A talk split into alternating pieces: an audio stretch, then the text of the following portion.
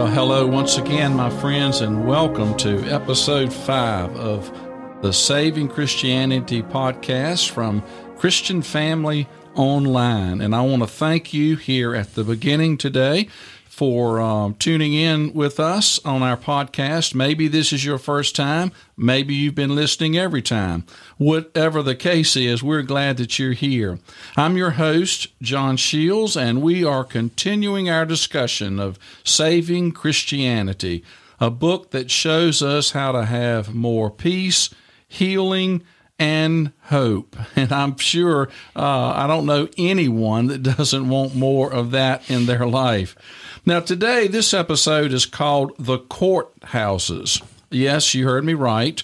The Courthouses. And we're going to tell the rest of the shocking story, and that's not an understatement, of the Roman Emperor Constantine and the, how he suppressed Christianity in the fourth century. And as we saw previously, he changed the structure of Christianity from a spiritual design to a non spiritual design. As part of his overall plan, it was to be the supreme emperor of a united Roman kingdom. But before we go any further, let's pause to introduce, uh, by now you know, my best friend and co host of the podcast, Owen Allen. Owen, why don't you welcome our friends? Uh, glad too, John. Nothing makes me happier than talking uh, to our friends. That's why we're here. You know, I was thinking driving in, I missed the studio when we're not here recording with our producer, Shannon Wolf, behind the soundboard and all of his equipment. Uh, you know, and I can tell you this too, John. I'm deeply gratified by the acceptance that uh, our podcast uh, episodes are receiving, not only in the U.S., but around the world. And, you know, that's a, a very, very important thing because, as I said, that's why we're here. That's what we feel like we need to do. And it's just very exciting uh, for all three of us to be yes, here uh, sure. at, at the studio again. Yeah. Oh, and I am too, and it's it's wonderful, and uh, I'm just glad that uh, we're we're able to be a part of this. Well, that's right. Wonderful. It doesn't cover it. yeah. But and I want to say something else too, John, and and and to Shannon. I, I think I think these episodes about Constantine uh, are some of the most valuable episodes we'll ever do, and I'll tell you why. Because uh, if if most of the people out there hmm. hearing us at this moment are like we were and like yes. I was.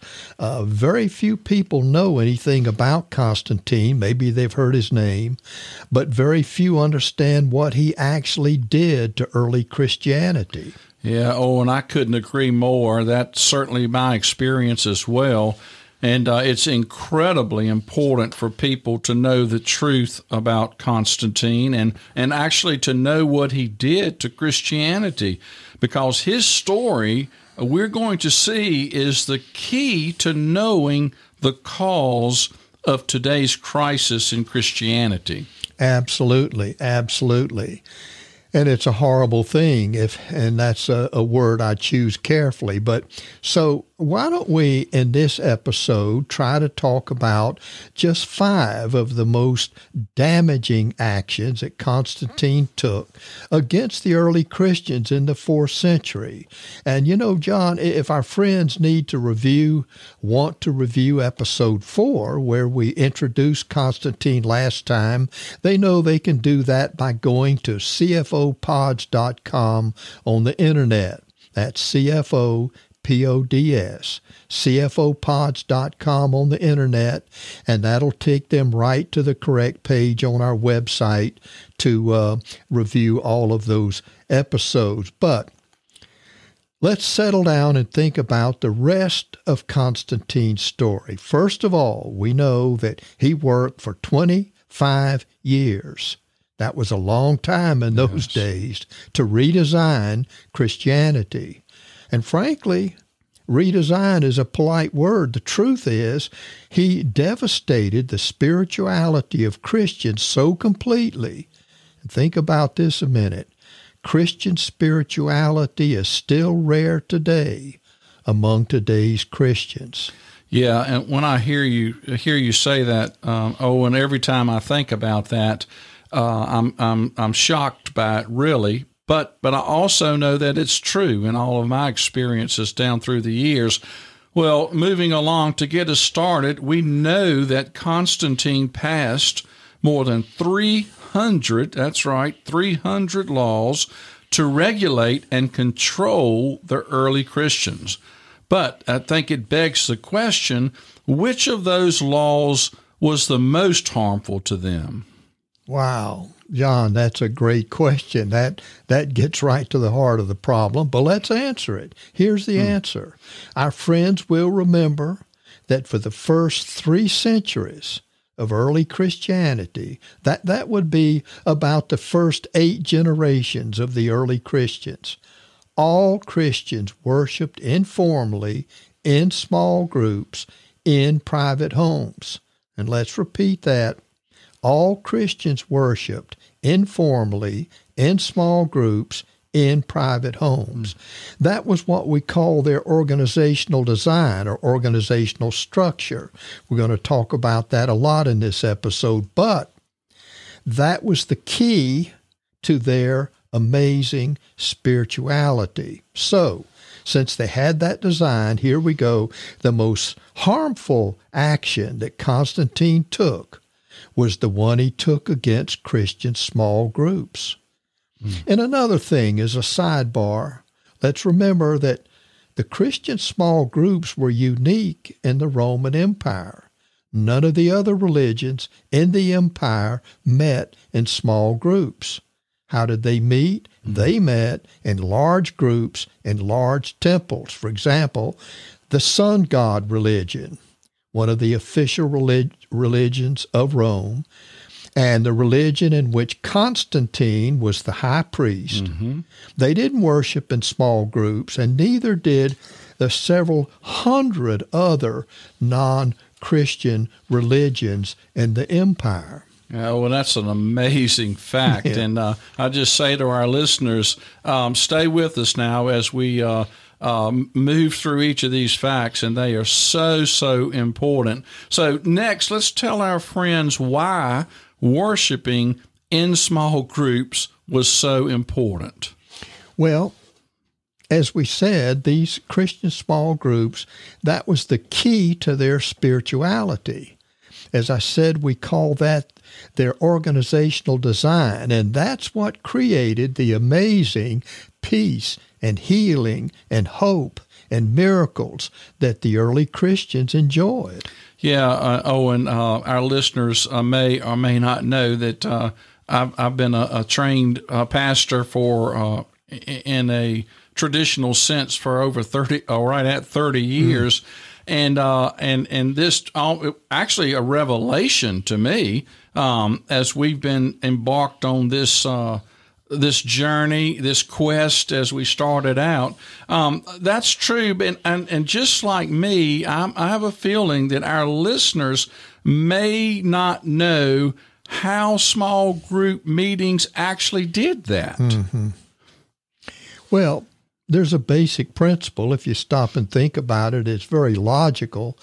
As we so often say, God is a logical person. Hmm. The principle is this meeting in small groups in private homes is quicker, easier, safer, cheaper, more confidential, more convenient, and more intimate, and most importantly, more spiritual than meeting in large audiences in large buildings. And obviously, there are reasons for that. Now, I bet a lot of people never thought about this fact from history. No, probably not. Well, let's try to explain it a little more completely then by asking a question. Here's the question Why? Why did the early Christians meet in the first place? What was the point? Have you ever thought about mm, that? Yeah. Why did they meet in those ancient times in their little stone homes? And what was the point of it? See, they didn't meet for the reasons that non Christians met. Why did the non Christians meet? To obey their priests to make burnt offerings, to have drunken banquets, to have ceremonial parades, to have ritual orgies. But the Christians, they didn't meet for any of those reasons. They met to experience the power of peace, healing, and hope from the Holy Spirit. They met to let the Holy Spirit work through them with supernatural guidance, miracles, and spiritual growth, and none of the non Christian religions met for any of those reasons. Wow, that, that is a very, very powerful uh, fact of history. Well, I think it's the most powerful thing on earth. But here, here's the point, John. The Holy Spirit, hold on, is only free to act when Christians don't have ceremonies and programs and rituals and all the things that the non Christians had that suppress. That's a careful word. Yeah. It means to push down, to mash down, right. that suppress his actions. In other words, Christians need to meet where they have complete freedom to experience the power of the Holy Spirit. And the small group structure is the only organizational design that allows that kind of personal freedom. Mm. Uh, that explains a lot, Owen. Uh, when you think about uh, as we started in our first first podcast, uh, we were talking about how so many people have come away from mm. uh, saying that uh, it is Christianity is boring and not relevant and those types of things. And and when you stop and think about it, that how in the world if the if the Holy Spirit mm-hmm. was was free to work and act, there's no way we would say something like that. So we can see the truth of what you're talking. We're actually saying that the informality and the mm-hmm. intimacy of mm-hmm. the small group is the structure and the design that creates spiritual growth.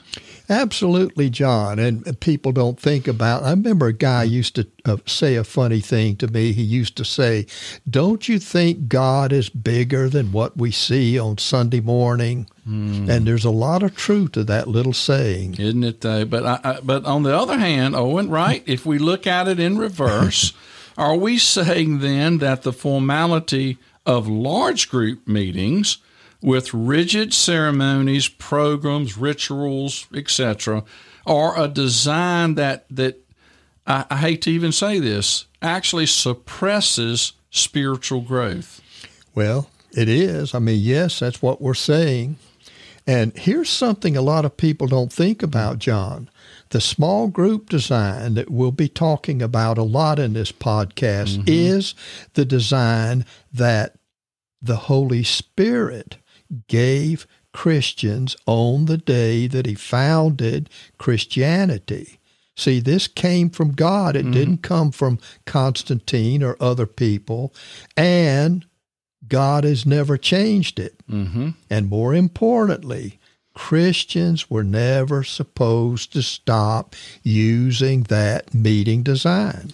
Yeah, uh, you know, oh, and I'm thinking as you're saying that, that Jesus himself uh, modeled this. Amen. All right, he didn't choose 1,200 people initially; he chose 12. Classic uh, and small he, group. And he handpicked them. Mm-hmm. So we're saying that Constantine came along in the fourth century and changed the organizational design. That was the only thing that made Christians different from non Christians. That's true as far as design. Of course, there are many other differences, but precisely that's true. The small group structure was, as we said, the design that God gave Christians, and it was the only thing that made the Christian design different from the non Christian design.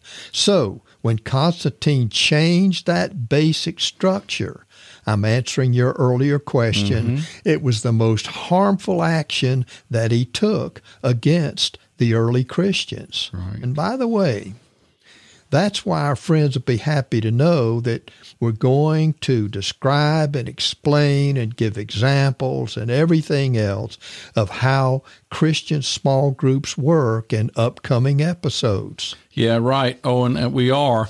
And uh, that is really, really important. It's something that uh, we have spent uh, countless hours talking about. But but let's go back to Constantine a minute. I, I think it's important that we answer this question: What did he do to Christian small groups? How how did he change them? Well, it, this is very, very interesting. It, he just gradually suppressed them with new laws. You mentioned the 300 laws earlier, mm-hmm. and the result of that was that over a period of the 25 years that I mentioned, mm-hmm. uh, the small groups got weaker and weaker, uh, and the empire, the entire Roman Empire worldwide now, remember we're talking. Right. But then finally, Constantine eventually died.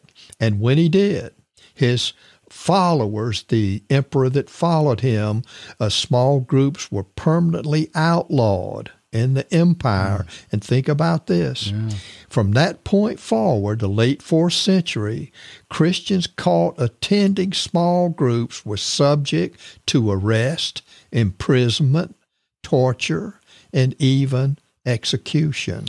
So this is a benchmark. Mm. So to the key really to Christian spirituality, which is the essence of what we're about. Yeah. The habit of meeting in small groups mm-hmm. was terminated in the fourth century. Yeah you know, they that had a movie I think some years ago called The Terminator. Mm. Well, if anybody was a Terminator, it was Constantine. Mm. But look, that that explains why so many Christians today um, meet in small groups uh, or so few, I should say, Christians today meet in small groups as their main form of worship. Think about this now. A lot of Christians meet in small groups for things like Bible study and prayer and Sunday school, but there are very few Christians who meet in a small group, six, eight, ten people, as their main form of Sunday worship. Yeah, it's kind of been looked at as an add on uh, that's true uh, from my experience. A lot of us, though, uh, never thought of that. Well, that's right. Because today, today's Christians, their main form of worship is meeting in small groups in large buildings, watching large ceremonies, programs, and rituals. But you know what? They're still obeying Constantine's laws right. from the fourth century. It's unbelievable when you think about it, really. But how was Constantine um, strategically able to change the worship habits of, of all the Christians, really, in the in the entire Roman Empire at once? Yeah, you think about that. How do you change something yeah. in the entire world? Well, that was one of the powers uh, of the Roman Empire. It was centralized in Rome and it was centralized under the emperor. But remember this too, mm-hmm. he had the whole Roman army, the most powerful army on earth at the time, to enforce his laws. But he didn't use it very often. What he used is a technique that dictators still use today. It's called gradualism. Yes. What he did, he gradually chipped away at Christians with little laws spread out over a period of 25 years. So you really didn't notice them that mm-hmm. much until finally all of these little laws added up to a great big fat change in the entire organizational design of Christianity in the entire Roman Empire. Yeah. What was the actual? Let's talk about what the first thing that Constantine did to change the the Christian small group meetings throughout the empire? Well, John, I think this is going to surprise a lot of people. But just a couple of years after Constantine came to power, he started construction of the very first Christian buildings ever built. Mm. you stop and think Mm-hmm. about, John, it's sort of funny. A lot of people ride down the street of their hometown and they pass a lot of church Mm-hmm. buildings. They assume that that's how it was always done. Yes. That Christians always had what a friend of mine calls steeple houses. Mm. Uh, but that is not true. They didn't exist until the fourth century. And check this out he named those buildings churches, a word that he invented. It didn't exist until the fourth century. And then he passed a law requiring those buildings to be open on a day that he named, hang on, hmm. Sun Day, hmm. the day of the sun. And that's another word that he invented. And finally, he now made it law for all Christians to, quotes, go to church on Sunday. Hmm. In other words, all Christians had to attend those buildings on that day if they wanted to worship without getting arrested. And that's why today, 1,700 years later, Christians still, quotes, go to church on Sunday instead of worshiping in small groups in their homes. Yeah, Owen, I'm glad I'm already sitting down um, after hearing that uh, uh, again. Uh, it's incredible. I mean, it really is. You, you can you can actually begin to put the pieces together of how, how things began to unravel. Yep. But I bet very few people know these historical facts. They're they're shocking. Well, they are, but as we promised our friends at the start of the podcast, the purpose of these episodes is to explain the root cause of today's Christian crisis and to explain what to do about it. Mm, so important. Yeah, well, now we know the root cause, and the root cause of today's crisis is Constantine coming to power 1700 years ago and redesigning Christianity. Mm, of, But- of, of course, he's the counterfeiter, isn't he? Yeah, but listen, here's the good news. Now that we know the root cause, we can talk about what to do about it. Yeah, uh, that is desperately important. Uh, that uh, we've we've tried to make clear from the beginning that we're not just here to talk about problems, but we're here ultimately to talk about solutions. Roger. But in that context, I have a question. The title of this episode is The Courthouses. Yeah. And uh, we all have an image of that, but what does that title mean? What what were the courthouses? Well, it's a fascinating question, John. Let's summarize what we said so far to, to put it in context. First, number one, we said that before Constantine, all Christians met in small groups in private homes. Number two, we said that those meetings of those small groups were the key to the peace and healing and hope that the early Christians enjoyed. And number three, we said that all of this was because the small group structure gave Christians the freedom. I want to emphasize that mm-hmm. word mm-hmm. the freedom to have spiritual experiences. yeah, that's an excellent summary, Owen. Okay, so, but as we said, Constantine comes along, and his plan for the empire was that every religion be controlled the same way. And if the non Christians had temples, then Constantine said, okay, then Christians are going to have temples too. And so he designed and planned and built the first Christian buildings. And by the way, they still stand in Rome today. I've been in them. But let's say it again. It was the Emperor Constantine who designed, planned, and built the world's first Christian buildings. Before him, there were no buildings. None have ever been found. There are no ruins anywhere because there were only small group meetings in private homes. That's unbelievable, isn't it? I I wonder, I wonder how many people realize that Christians haven't, that is, have not always had buildings. Um, obviously, that's such an emphasis uh, or that Christians never wanted to have buildings. Now, you know, that's a neat fact, John, because think about it. Uh, in 300 years and eight generations, if the Christians had wanted to, they could have built buildings. Mm-hmm. They knew how. They came from temples, after all. Right. Well, no, but few people know these facts, and we've all heard the old saying that goes something like this Those who don't know the past are doomed to repeat it. Yeah. So, because so many Christians don't know who Constantine was or what he did, they'll keep on meeting the way Constantine mandated until somebody tells them differently. And that's why we're producing yeah. this podcast. We're here mm-hmm. with good news, the best news, uh, news of a solution to tell them differently. Yeah. Absolutely. I mean, I hope so. That's what keeps us up at night. Yeah. But, but now let, let's answer your specific question. Now let's get back to the title of this episode. What were the courthouses? And here's the answer.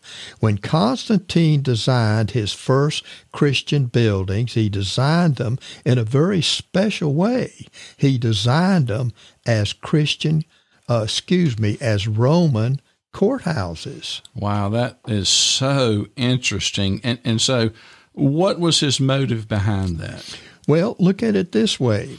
Uh, as a frame of reference, in, in that day, non Christian temples were designed either round or square. But Constantine designed his first Christian buildings in a rectangular shape. Think of a shoebox a long, narrow shape. They were long buildings. And you went up a, a flight of wide steps in front. And then you went into an mm-hmm. entrance lobby. Yeah. And then you went and opened some big doors and you went into a long, narrow room that had a center aisle. And then you went down that center aisle, and in the front of the room was a big platform. And on that platform were some tables and chairs and other equipment. Yeah, you know, I, I, think it was Churchill that said, "We shape our buildings, and then our buildings shape us." Good point. Wow, that sounds like a typical church building today. In fact, it sounds like the uh, quote end quote church building I grew up in. Absolutely, and me too. And why? Because 1,700 years after the fact, Christians are still using Constantine's fourth century design for their buildings. Mm. And, well, I think let's take a breath and slow down a second and think about this. Notice that Constantine, as we said, did not design his buildings like the non Christian temples. They weren't round, they weren't square, they were rectangular, and so we we ask ourselves, why did he do that? I know, I know he had a reason. Yeah, and that was a very clear reason. As we already said, he did it because that is the shape of a Roman courthouse. Let me put it this way mm. he actually built courthouses for the Christians, and then he made it a law that they had to meet in those courthouses uh, as their place of worship. Now, why do we think he did that? Uh, oh, and I can only think of one logical reason. Uh, courthouses are intimidating uh-huh. uh, to the average person. Uh, people uh, tend to avoid them if possible. Mm-hmm. Uh, so, meeting in courthouses would have that effect. It would be intimidating to the early Christians. Bingo. That's the reason, John. Remember, that you asked earlier what was Constantine's motive. His motive, his goal was to suppress Christian spirituality. He wanted to bring it to heel, the same way the non Christian religions had been brought to heel. And so this is interesting. Mm. His his buildings were not even called churches until several years later. For the first few years, check this out, they were called basilicas. Yes. And the word basilica is a Latin word, and guess what it means? It means royal court. So imagine how these early Christians, remember now, some of them were illiterate, mm-hmm. they were children, they were slaves, they were women. Imagine how they felt when they were told by the army and whoever that they had to start meeting in the royal court instead of their home. Mm-hmm. We, we can feel the intimidation they must have felt.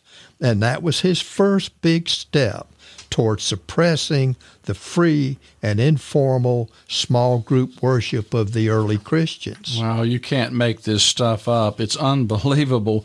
Constantine was clever uh, in an evil sort of way.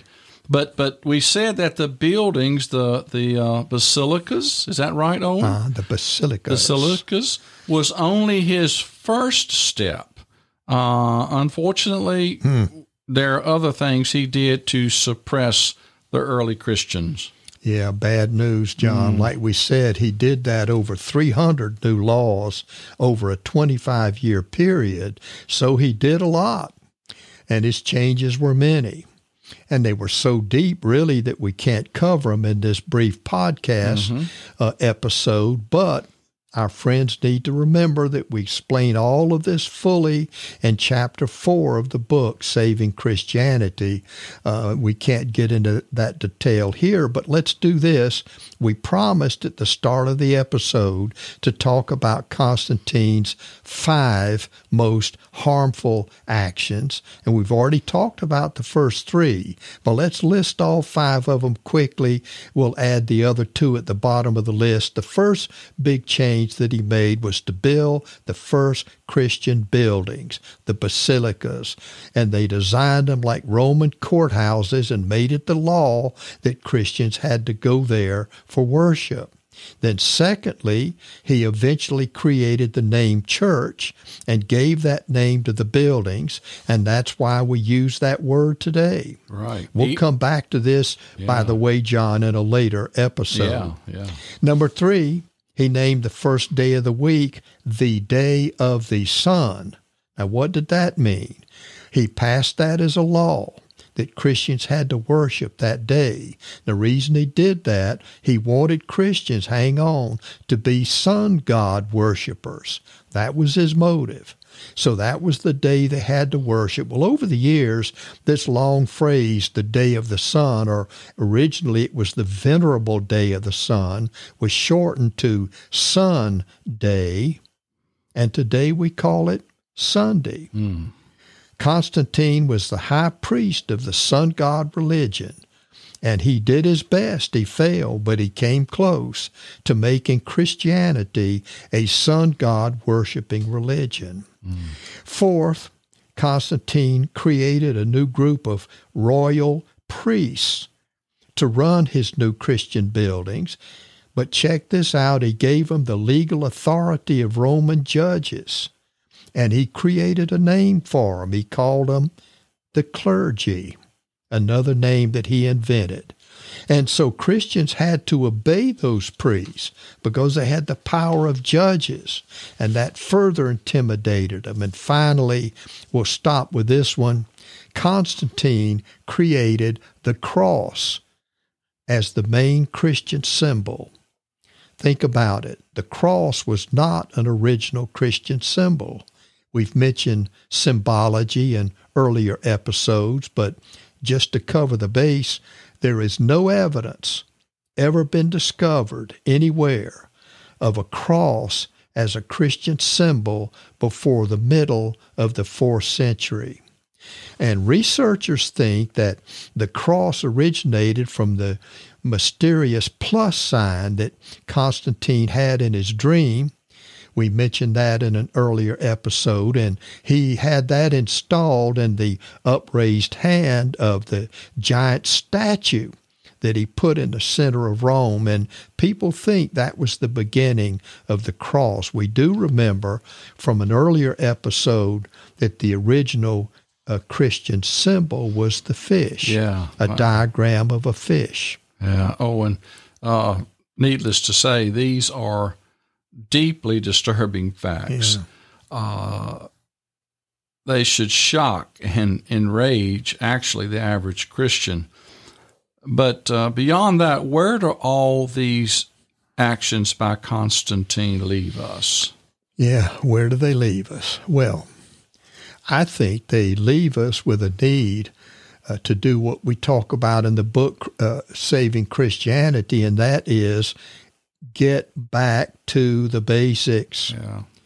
We need to sidestep everything that has happened to Christians since the fourth century, and we need to mentally jump back over all of those centuries and get our heads back in the first three centuries of Christian history and start doing what they did in those centuries. And that's what we call getting back to the basics. And that is actually extremely, it's fascinating.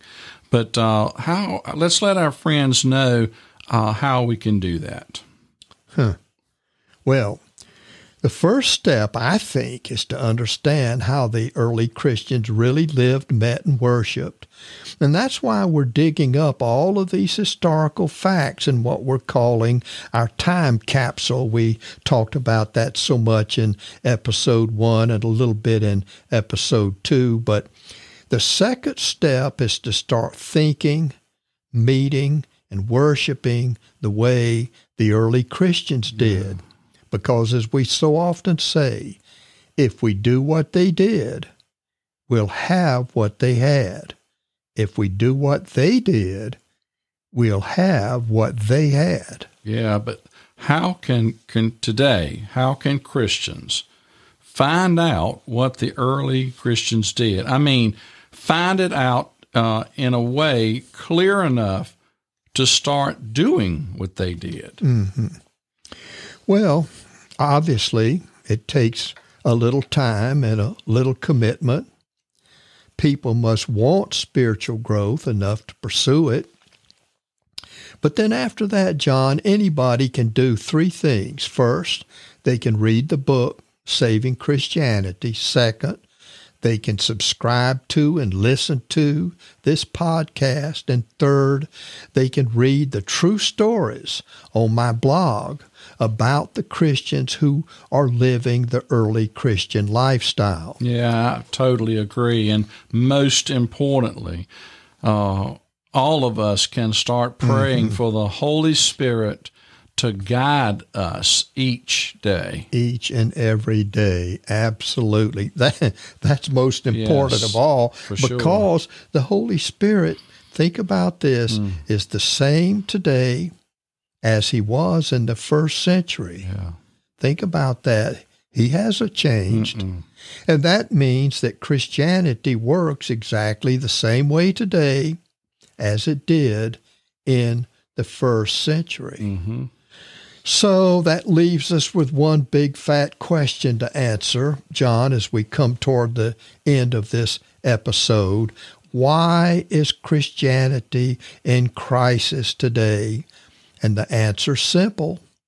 Mm. Back in the fourth century, Christians were forced against their will to stop meeting in small groups in their homes and to stop being guided by the Holy Spirit they were forced to start meeting in large groups in large buildings where they were forced to watch pre planned ceremonies, programs, and rituals.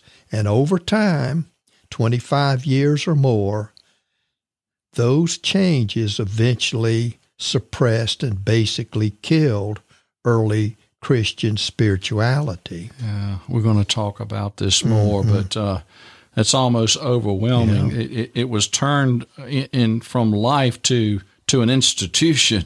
Yes. Uh, and we have a lot of ground to make up today, don't we? Yeah, we do. A lot of ground to make mm. up.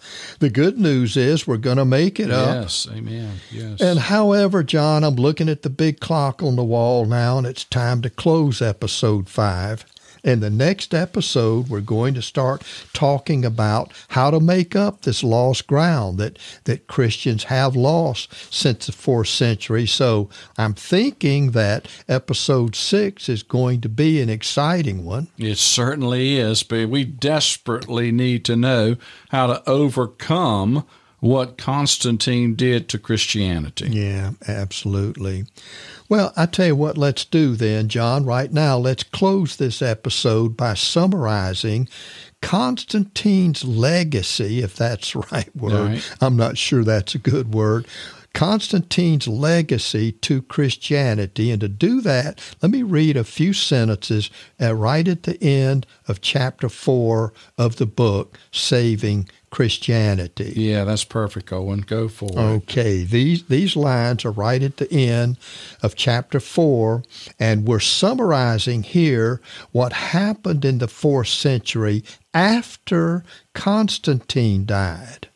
And I quote mm-hmm. After Constantine's death in the late fourth century, the emperors who followed him developed choirs and chants, incense and candles, mass quotes ceremonies, in other words, communion ceremonies, mm-hmm. the use of sermons by professional speakers, the habit of letting the clergy make all congregational decisions behind closed doors, and most importantly, we already mentioned this. Mm-hmm. They outlawed small groups in private homes.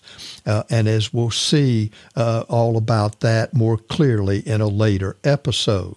So it's uh, factually correct that uh, about everything that we call Christian today actually came from Constantine. It didn't come from the early Christians. Constantinus, that's yes. right. Well, tragically, I mean, I use that word carefully. It's it's a uh, absolute tragedy. Yeah. Well, John, probably by now our friends who are listening are probably asking themselves two questions. How much of what I know about Christianity actually came from Constantine and not from the early Christians? And if if a lot of what I know came mm-hmm. from Constantine and not from the early Christians, how much has that suppressed my spiritual growth? Right. And I think, Owen, just from my own experience, it's going to take uh, uh, some openness and some courage to mm-hmm. go there. Mm-hmm. Um, but I can see that episode six is going to be a big help to our friends in starting to grow spiritually. Right. And let's just remind our friends as we leave that this is episode five in our podcast and that a script and recording of it or at cfopods.com on the internet, C-F-O-P-O-D-S, cfopods.com on the internet. Also, we hope that you will subscribe to this podcast and that you'll read the book, Saving Christianity. That's right. But for now, this is Owen Allen. And this is John Shields with our producer, Shannon Wolf. Saying, May the God of our fathers bless you and keep you, and guide you, and protect you until we meet again.